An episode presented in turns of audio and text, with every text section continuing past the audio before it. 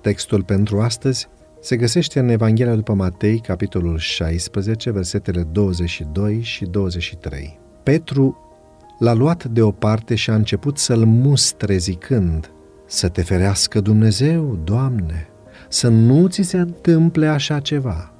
Dar Isus s-a întors și a zis lui Petru, Înapoi a mea, satano, tu ești o piatră de potignire pentru mine, căci gândurile tale nu sunt gândurile lui Dumnezeu, ci gânduri de ale oamenilor.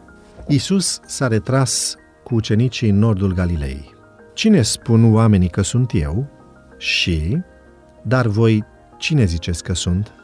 Răspunsul lui Petru, Tu ești Hristosul, Fiul Dumnezeului celui viu, i-a făcut mult bine lui Isus în acel moment. A început să le vestească ceea ce urma să se întâmple în scurt timp, că va avea de pătimit din cauza conducătorilor religioși din Ierusalim și că avea să moară și să învieze a treia zi.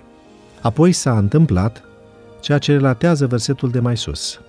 Petru pare a fi întruchiparea bunătății, sfătuindu-l pe Isus să evite crucea. Iar Isus pare a fi întruchiparea cruzimii, favorizând prin atitudinea sa suferința care îl aștepta la Ierusalim.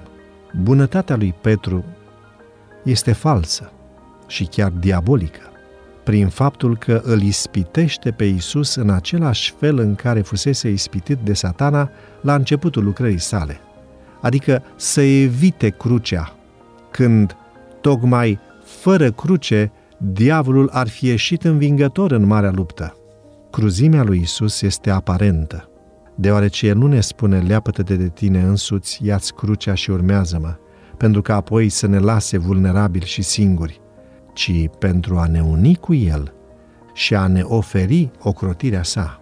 Falsa bunătate a lui Petru constă în a confunda ceea ce vine de la Dumnezeu cu ceea ce vine de la oameni. Aparenta cruzimea lui Isus constă în a înțelege și a accepta ceea ce vine de la Dumnezeu, nu ceea ce oferă oamenii. Cântarul fals este un simbol al oricărei înșelăciuni, al oricărui artificiu care maschează egoismul și nedreptatea sub aparența dreptății și virtuții. Dumnezeu nu tolerează deloc aceste practici. Respinge orice comportament fals.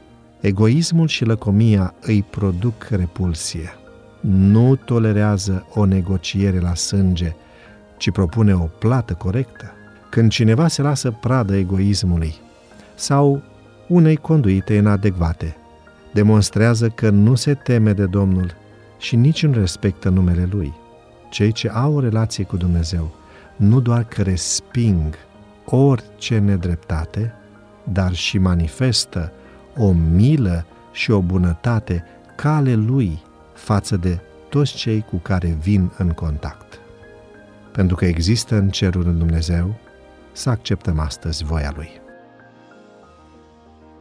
Devoționalul audio de astăzi ți-a fost oferit de site-ul devoționale.ro în lectura pastorului Nicu Ionescu. Îți mulțumim că ne urmărești!